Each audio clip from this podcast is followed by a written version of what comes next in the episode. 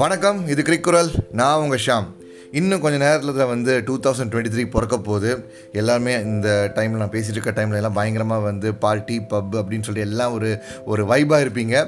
So கேட்டிருக்க அனைவருக்கும் இனிய ஆங்கில புத்தாண்டு நல்வாழ்த்துக்கள். டுவெண்ட்டி டுவெண்ட்டி த்ரீயில் உங்களுக்கு எல்லா நினைவும் கனவும் வந்து நிறைவேறணும்னு சொல்லி எல்லாம் உள்ள இறைவனை வேண்டிக் கொண்டு, ஸோ இந்த பாட்காஸ்ட் இப்போ எதுக்கு பேச போகிறோன்னா, வழக்கமாக எல்லாம் சொல்லுவாங்களே, ஒரு இயரை லுக் திரும்பி பார்க்குறது போகிறதுன்னு சொல்லி சொல்லுவாங்க பார்த்தீங்களா. Best films, worst films, best moment, worst moment சொல்லுவாங்க. அந்த மாதிரி நிறைய பேசிகிட்டு இருப்பாங்க. ஃபார் அ சேஞ்ச் கிரிக்கெட் இந்த வருஷம் எப்படி இருந்துச்சு அப்படிங்கிற மாதிரி சும்மா ஒரு டோர்னமெண்ட்டாக பார்ப்போம். இது பேர் கண்ட்ரி வைஸ் போகிறோமா இல்லை முக்கியமான விஷயத்துக்கு போகிறோமாலாம் தெரியாது. பட் எனக்கு தோணுன ஃப்ளோவில் எழுதியிருக்கேன். இதுக்கு உங்களுக்கு வந்து இதில் ஏதாச்சும் உங்களுக்கு ஒப்பீனியன் இருந்தால், இல்லை நீங்கள் ஏதாச்சும் இதில் கமெண்ட்ஸ் ஆட் பண்ணியிருந்தால், உங்களுக்கு என்னோடய இன்ஸ்டாகிராம் ஐடி தெரியும். ஆர் நீங்கள் வந்து you can drop in a message. நீங்கள் என்னை வந்து பிளாக் ஷிப் ஸ்போர்ட்ஸ் வீடியோவில் பார்த்துருக்கலாம், விகடன் ஸ்போர்ட்ஸ் வீடியோவில் பார்த்துருக்கலாம். ஸோ அங்கே கீழே கமெண்ட்டாகனு சொன்னால் கூட I will be more appreciative for your feedback. So without wasting எடு, இப்போது நம்ம டுவெண்ட்டி டுவெண்ட்டி டூவோட ரிவ்யூ பற்றி போவோம். So twenty twenty two cricket இது வந்து இப்போ பார்த்தீங்கன்னா இந்தியாவுக்கு வந்து கொஞ்சம் கொஞ்சம் ஆரம்பத்தில் கொஞ்சம் அதிர்ச்சி கொடுக்குற மாதிரி தான் இருந்துச்சு. த த்ரீ ஃபார்மேட் கேப்டன் சொல்லப்பட்ட இந்தியாவோட the best red ball captain புகழப்படுற விராட் கோலி சடனாக வந்து ஜனவரி ஸ்டார்ட்டில் வந்து இந்த மாதிரி வந்து எல்லா கேப்டன்ஸையும் நான் விட்டு விலகிறேன் அப்படிங்கிற மாதிரி சொல்ல ஆரம்பித்தார். ஒரு கிரிப்டிக் இன்ஸ்டாகிராம் போஸ்ட்டாக வந்து அவர் ரிலீஸ் பண்ணும்போது நிறைய ஒரு ஹேஷியங்கள் உருவாக ஆரம்பிச்சது. நம்ம செலெக்ஷன் போர்டு மெம்பர்ஸுக்கும் பிரசிடென்ட்டுக்கும் பிரச்சனை அப்படி இப்படின்னு சொல்லி ஏகப்பட்ட பாலிடிக்ஸ் போச்சு. But whatever it is, Virat கோலியோட அந்த டிசிஷனை எல்லாம் ரெஸ்பெக்ட் பண்ணும். அந்த தொடர்ச்சியாக நமக்கு என்ன ஆச்சுன்னா, சவுத் ஆஃப்ரிக்காவில் சூப்பராக ஒரு டெஸ்ட் ஜெயிச்சும் ஒன் ஒன்று போன அந்த டெஸ்ட் வந்து டக்குன்னு வந்து இந்த மொரால் ட்ராப் ஆனதெல்லாம் என்னவோன்னு தெரியல. We loss the test series. அதுக்கப்புறம் வந்து ஒரே சீசன் லூஸ் பண்ணோம். ஸோ அதை தொடர்ச்சியாக பார்த்தீங்கன்னா இந்தியாவுக்கு வந்து கிட்டத்தட்ட வந்து அந்த நம்ம சின்ன வயசில் அந்த சேரை சுற்றி விளையாடுற மாதிரி மெரிகோ மெரிகோ ரவுண்டு மாதிரி கிட்டத்தட்ட ஏகப்பட்ட கேப்டன்ஸ் வர ஆரம்பிச்சிட்டாங்க. கொஞ்ச நாள் ஷிகர் தவான், அப்புறம் கேஎல் ராகுல், அதுக்கப்புறம் ஹர்திக் பாண்டியா அப்படின்னு சொல்லிட்டு சீரீஸுக்கு சீரீஸ் ஃபார்மேட்டுக்கு ஃபார்மேட் கேப்டன்ஸ்லாம் மாற ஆரம்பித்தாங்க. இந்த ஒரு பெர்மனன்ட் கேப்டன்சி இந்தியாவுக்கு இல்லையோ அப்படிங்கிற மாதிரி பேச பேசப்பட்ட வருஷமும் இந்த வருஷம் தான். அண்ட் நிறைய ஆல்டர்னேட்டிவ் கேப்டன்ஸ் உருவானதும் இந்த வருஷம் தான். ஸோ இது தவிர்த்து நம்ம இன்னொரு விஷயம் நம்ம என்னென்னு பார்ப்போம்னா, நமக்கு வந்து இந்த வருஷத்தில் நமக்கு இருந்த மேஜர் ஒரு ஒரு ஐசிசி ஈவெண்ட், அந்த ஐசிசி நல்லாவே டாமினேட் பண்ணாலும், ஒரு ரெண்டு மேஜர் பிளேயர்ஸ் நம்ம கிட்டேருந்து இல்லாமல் இருந்தாலும், நம்ம அந்த பிளேயர்ஸ் இல்லாத ஒரு வாய்டே தெரியாமல் நம்ம ஆளுங்க விளையாடினாங்க. பட் இங்கிலாந்து நம்மளை போட்டு போராட்டி எடுத்து வெளில அமைச்சாங்க. ஸோ அந்த ஒரு T twenty world cup loss வந்து எனக்கு இந்தியாவுக்கு ஒரு மிகப்பெரிய மைனஸாக தான் பார்ப்பேன். ஸோ இந்தியா அடுத்து நான் எனக்கு இந்த வருஷம் வந்து ரொம்ப அட்ராக்ட் பண்ண டீம் எதுன்னு எனக்கு கேட்டிங்கன்னா, கண்டிப்பாக வந்து the best England team ever அப்படின்னு இந்த டீமை சொல்லலாம். கண்டிப்பாக இதுக்கு வந்து கண்டிப்பாக சண்டைக்கு வருவாங்க. ஆஷஸ் ஜெயிச்ச அந்த டூ தௌசண்ட் ஃபைவ்ல ஜெயிச்சு அந்த டீமை வந்து சொல்லுவாங்க, இல்லை வந்து திருப்பி டவுன் அண்டரில் போய் ஆஷஸ் மறுபடியும் திருப்பி ஜெயிச்சுட்டு வந்து அந்த டீமை சொல்லுவாங்க. பட் இந்த இருக்க இங்கிலாந்து டீம் எப்படின்னா, ஒரு எந்த வகையான பிச்சை கொடுத்தாலும், உலகத்தில் எங்கே நீங்கள் கூப்பிட்டாலும், மேட்ச் கூப்பிட்டாலும் ஆடக்கூடிய லெவலில் தயாராக ஒரு டீமை வச்சுருக்கிறாங்க.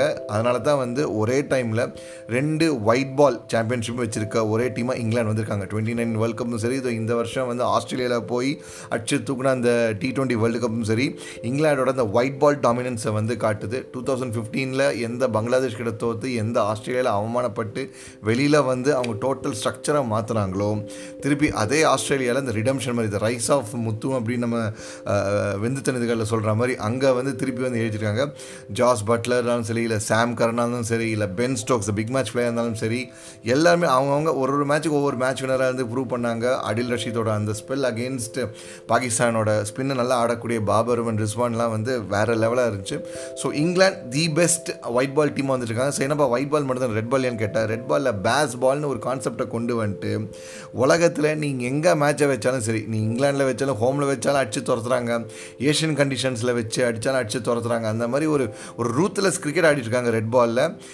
இன்றைக்கி கூட ஒரு வீடியோ பார்த்தேன், பென் ஸ்டோக்ஸ் வந்து ப்ராக்டிஸில் பாகிஸ்தான் அவங்க டூர் பண்ணும்போது, பாகிஸ்தானில் அவங்க நெட் ப்ராக்டிஸ் பண்ணும்போது ஓப்பன் நெட் ப்ராக்டிஸ் பண்ணுறாங்க. டெஸ்ட்டுக்கு ஓப்பன் நெட் ப்ராக்டிஸ் பண்ணிட்டு இருக்கும்போது பென் ஸ்டோக்ஸ் அந்த சிக்ஸ் அடிக்க டைம் பண்ணுறது கஷ்டப்பட்டுக்கிறாரு. உடனே பிரெண்டன் மெக்கலம் அந்த தூக்கி போட்டு போயிடறாரு. சரியா வரை அடிக்க முடியல, டைம் பண்ண முடியலன்னு சொல்லிட்டு பேட்டை தூக்கி போட்டு போயிடறாரு. பட் பிரெண்டன் மெக்கலம் கூட இந்த பேட்டுன்னு சொல்லி திருப்பி அந்த இறங்கி வந்து dancing down the track and செட்டிக்கிட்டு ஓவர் த பார்க்க மாதிரி அதை ஆடி காட்டுறாங்க.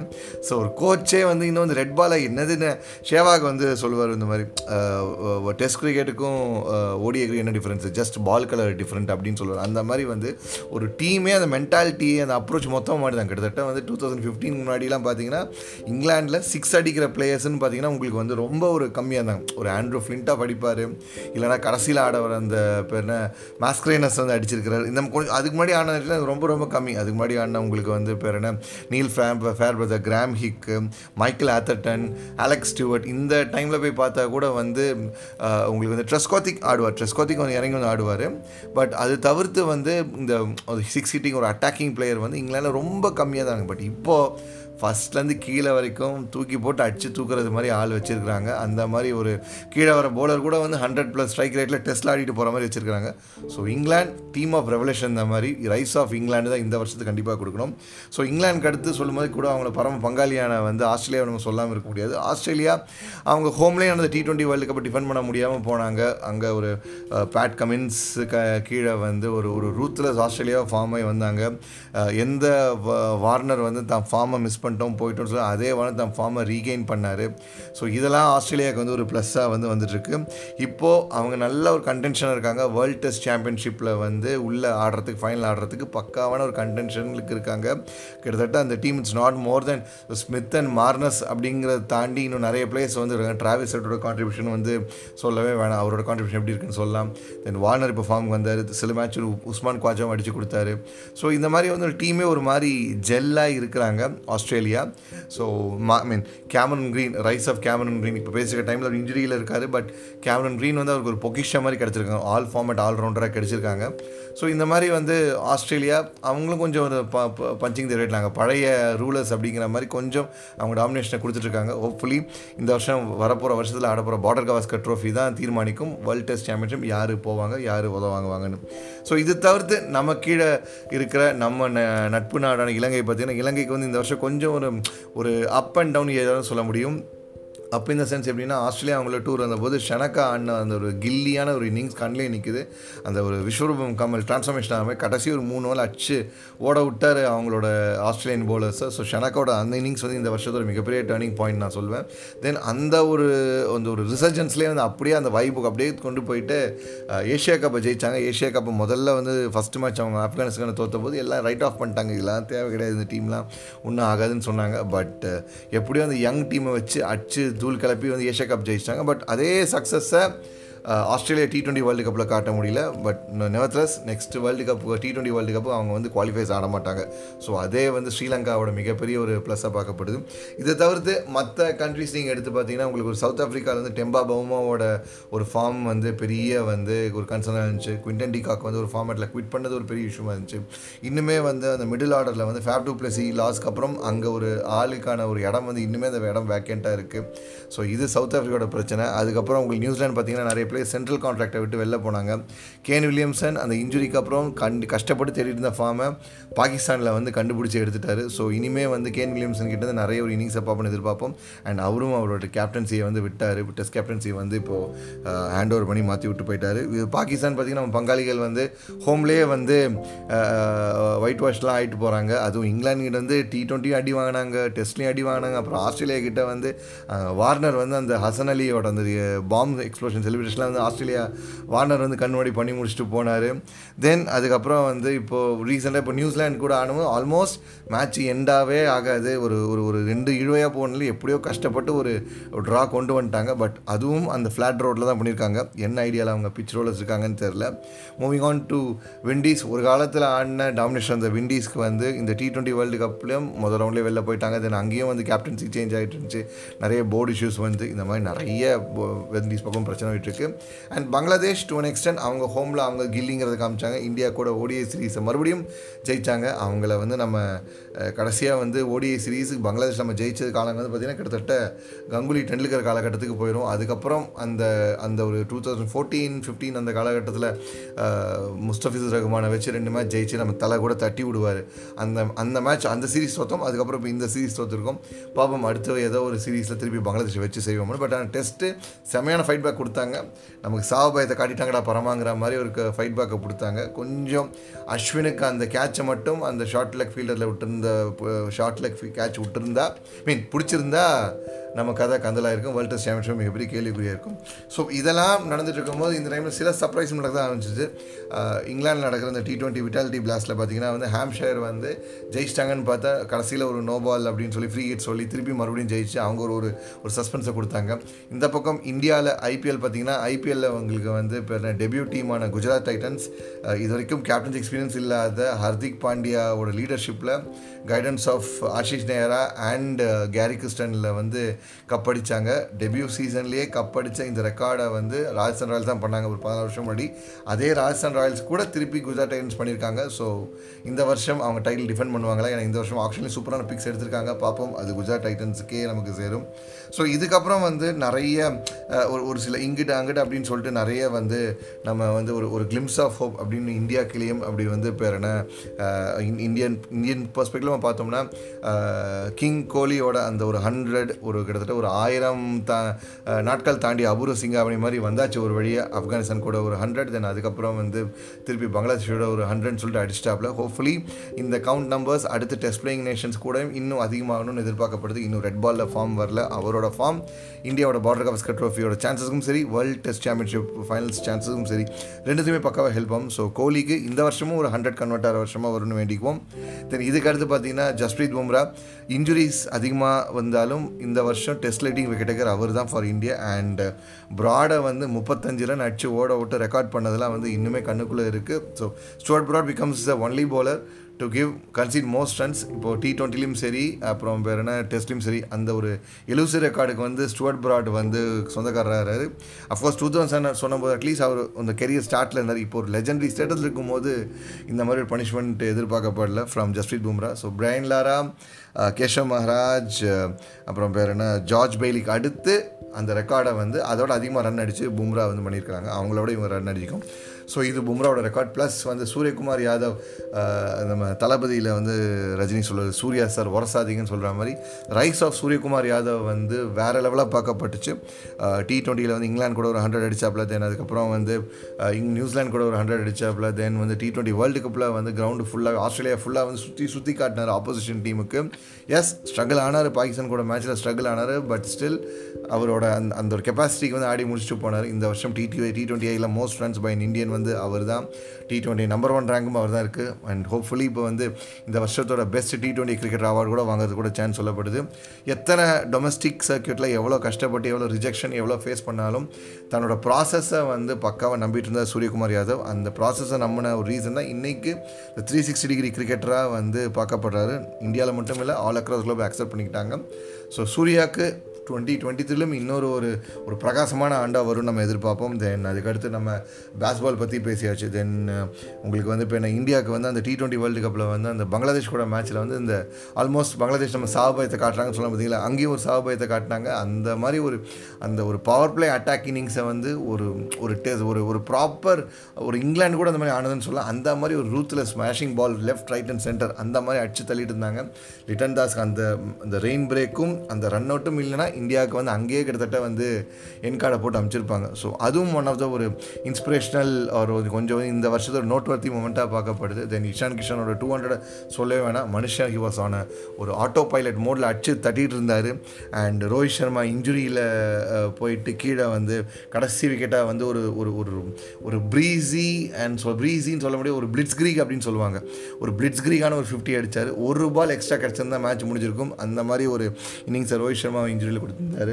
ஸோ இந்த மாதிரி இந்தியன்ஸ் இந்தியன் டீம் வந்து அங்கே அந்த கிளிம்ஸ் அவர் வந்து அந்த ஒரு ஓகே பரவாயில்லப்பா நம்ம ஆளுங்க பண்ணியிருக்காங்கன்னு சொல்லி அந்த ஒரு மொமெண்ட்ஸ் வந்து எனக்கு ஹர்திக் பாண்டியா ஃபினிஷ் பண்ணி கொடுத்ததாக இருக்கட்டும் பாகிஸ்தான் கூட, அவர் விராட் கோலியோட அந்த சிக்ஸ் அந்த எம்சிஜியில் அடித்த அந்த சிக்ஸ் அப் அதுதான் இந்த வருஷத்தோட த பெஸ்ட் ஃப்ரேம்டு மொமெண்ட்டாக இருக்கணும், பல பேரோட ஸ்டேட்டஸில் வச்ச மொமெண்ட்டாக இருக்கும், அவர் பல பேர் வந்து டிபியாக வச்ச மொமெண்ட்டாக இருக்கும். அந்த சிக்ஸ் அந்த ஷாட் கிரிக்கெட் ஹிஸ்ட்ரியிலே வந்து அந்த மாதிரி ஒரு ஷாட் வந்து திருப்பி இன்னொன்று அடிக்கப்படுமான்னு சத்தியமாக தெரியல. ஏன்னா அந்த போடப்பட்ட பேஸில் அந்த கண் சினாரியோவில் பேட் லிஃப்ட்டு ஆங்கிள் அந்த வின் ஸ்பீடுன்னு சொல்லிட்டு எல்லாமே கரெக்டாக சிங்க் ஆச்சு. And that two hitting in MCG wow வேறு லெவல். ஒரு ஒரு பீக் விராட் கோலி இது அடிச்சிருந்தா கூட எனக்கு வந்து பிரச்சனை கிடையாது. பீக் விராட் கோலி டுவெண்ட்டி சிக்ஸ்டீனில் வந்து I think it was Corey Anderson நினைக்கிறேன். கோரே ஆண்டர்சன் ரவுண்ட் வைக்கில் பால் போடுவார், ஜஸ்ட்டு ஸ்டெப் அவுட் பண்ணி வில் ஜஸ்ட் பேட்டை வைக்க தான் செய்வார். ஃபுல் ஃபோர்ஸ் கூட கொடுக்க மாட்டார், ஏன்னா ஸ்விங் கொடுத்தா தான் பால் போகலாம் சொல்லுவாங்க. ஒன்றும் பண்ண மாட்டார், இறங்கி வந்து பேட்டை ஜஸ்ட்டு வைப்பார்.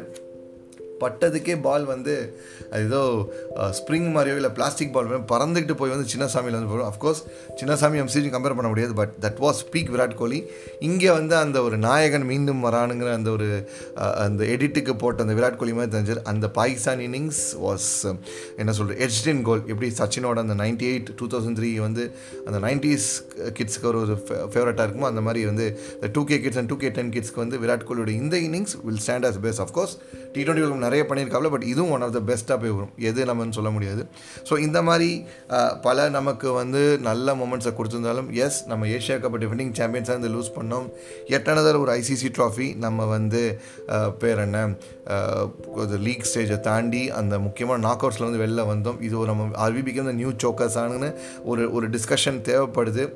எஸ் நம்ம பைலாட்ரில் அடித்து தூக்குறோம், ஹோமில் வந்து அவ்வளோ ஸ்ட்ராங் ரெக்கார்டை வச்சுருக்கோம். இன்னொரு சேனாவில் பெயின் பண்ணி இங்கிலாண்டில் இந்த மாதிரி சீரியஸ் ஜெயித்தோம், நியூசிலாண்டில் சீரீஸ் ஜெயித்தோம். இந்த மாதிரி வந்து நம்ம பண்ணியிருந்தாலும் அந்த ஒரு எலூசிவ் ஐசிசி ட்ராஃபி நமக்கு வந்து கிட்டத்தட்ட ஒரு ஒம்பது வருஷமாக கை நழுவி போயிட்டுருக்கு. ஸோ வர வருஷம் பத்தாவது வருஷம் ஆயிரும் நம்ம கப் அடித்து, கடைசி ஐசிசி ட்ராஃபி அடித்து ஒரு பத்து வருஷம் ஆயிரும். ஸோ அதை நம்ம ஆளுங்க வந்து நம்ம தாகத்தை தீப்பாங்களான்னு பார்க்கணும். ஏன்னா இந்த வருஷமே வந்து ரெண்டு முக்கியமான ஐசிசி ஈவெண்ட்ஸ் நடக்க போகுது. ஃபிஃப்டி ஓவர் வேர்ல்டு கப் நம்ம இந்தியாவில் நடக்குது, அடுத்து வேர்ல்ட் டெஸ்ட் சாம்பியன்ஷிப் நடக்குது. ஸோ இது ரெண்டுமே இந்தியா தட்டி கொஞ்சம் அந்த ஒரு ட்ராட்டை வந்து முடிப்பாங்கன்னு நம்புகிறோம். Hoping keeping fingers cross. And இப்படி பேசிருக்கும் போது இந்த வருஷத்தில் இவங்களோட லாஸ் வந்து கண்டிப்பாக வந்து ஈடு செய்யவே முடியாதுன்னு சொல்லப்படுறது வந்து நான் கண்டிப்பாக சொல்லுவேன். ஒருத்தர் வந்து ஒரு இப்போ ஃபுட்பால் ஆடுறதுக்காக பீலே பிறந்திருக்காரு அப்படின்னு சொல்லுவாங்க பார்த்தீங்களா. அஃப்கோர்ஸ் பீலேவை நம்ம லாஸ் பண்ணோம். இப்போ ஃபுட்பாலுக்கு எப்படி ஒரு பீலேவோ அதே மாதிரி ஸ்பின் பவுலிங்க்கு இனிமேல் வர எந்த எத்தனை ஜென்ரேஷன் வந்தாலும் சரி, இனி எத்தனை வித் லீஜன் ஆஃப் கிரிக்கெட்டர்ஸ் வந்தாலும் சரி, அவங்க எங்கேருந்து வந்தாலும் சரி, அவங்களுக்கு அந்த பேசிக்ஸ் அந்த ஆல்ஃபபெட்டாக வந்து முதல்ல போட்டு காட்டக்கூடிய ஒரு வீடியோனா இவரோட வீடியோ அது இருக்கும். That to the ball of the century to Mike Gatting. சொல்லும் போதே தெரியும் யாருன்னு, Shane Keith Warne, one of the greatest the the greatest spin bowler that has world has ever seen. அவரோட அந்த ஸ்பின் ஆக்ஷனை ட்ரை பண்ணாமல் கல்லி கிரிக்கெட்லேருந்து main cricket வரைக்கும் பண்ணாத players இருக்கவே முடியாது. அந்த நாக்கை சோட்டிக்கிட்டு கையை திருப்பிக்கிட்டு போடுற ஸ்டைலாக இருந்தும் சரி, தம் அடிச்சு சுற்றுற ஸ்டைலாகவும் சரி, அது ஸ்வாகாக வந்து ஒரு டெபனேராக வந்து ஒரு செக்ஸ் சிம்பிளாக இருந்தாலும் சரி, ஷேன் வார்ன் வாஸ் வார்ன். அவர் he was king in his own zone. So Shane Warne இந்த வருஷம் நம்மளை விட்டு போனாப்பில், அதுவும் வந்து ஒரு டய ஒரு ஒரு ரிட்ரீட்டில் வந்து அவர் வந்து பேர் என்ன ஹெல்த் ரிடக்ஷன் அவர் வெயிட் ரிடக்ஷனுக்காக போயிட்டுருக்கும்போது இது மாதிரி ஆனான்னு சொன்னாப்பில் இந்த நிறைய கான்ஸ்பிரசி இருந்துச்சு. அவர் இந்த மாதிரி he was involve in sex practice அப்படிலாம் சொல்லியிருக்காங்க. But leave aside all the controversies, king is a king. So Shane Keith Warne is a king.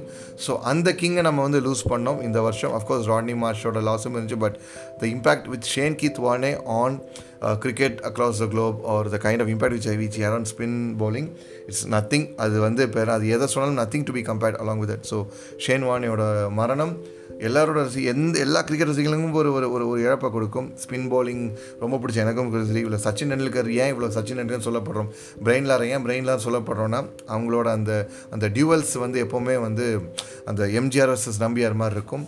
So அப்படிப்பட்ட ஷேன் வார்னே நம்ம விட்டோம். ஸோ ஒரு கிங்குன்னு சொல்லும்போது கூட வந்து அவரோட அக்காம்ப்ளைஸாக கூட இருந்த ஆண்ட்ரூ சைமன்ஸ். ஸோ ஆண்ட்ரூ சைமன்ஸ்ன்னு சொல்லும் போது எல்லாமே வந்து இந்த ஒரு அபோஜினி பேக்கப்லேருந்து வந்தவர், இல்லை வந்து ரொம்ப வந்து அந்த மங்கி கேட் ஸ்கேண்டல் அப்படி இப்படின்னு எல்லாமே சொல்லுவாங்க. But he's not aborigine, he's from England. கொஞ்சம் வந்து டிசிப்ளின் இஷ்யூஸ், அந்த ஒரு பேர் என்ன ட்ரிங்கிங் இஷ்யூஸ் அப்படின்லாம் நம்ம சொல்லிட்டு இருந்தாலும் ஆண்ட்ரூ சைமன்ஸை கேமுக்கு ஃபுல்லாக கொடுத்தாலும் கன் ஃபீல்டர் டவுன் ஆர்டரில் வந்து ஆஸ்திரேலியாவை வந்து ஸ்ட்ரக்சர் பண்ணி கொண்டு வந்ததில் மிகப்பெரிய இம்பேக்ட் கொடுத்த ஒரு பிளேயர். அண்ட் டெஸ்ட்டையும் சரி, ஓடியும் சரி, டி டுவெண்ட்டி சரி நின்று அடிச்சு கொடுத்து ஜெயித்த மனுஷன். நல்லா சொல்லணும்னா டூ தௌசண்ட் த்ரீ இப்போ ஆஸ்திரேலியா வர்சஸ் பாகிஸ்தான் மேட்ச்.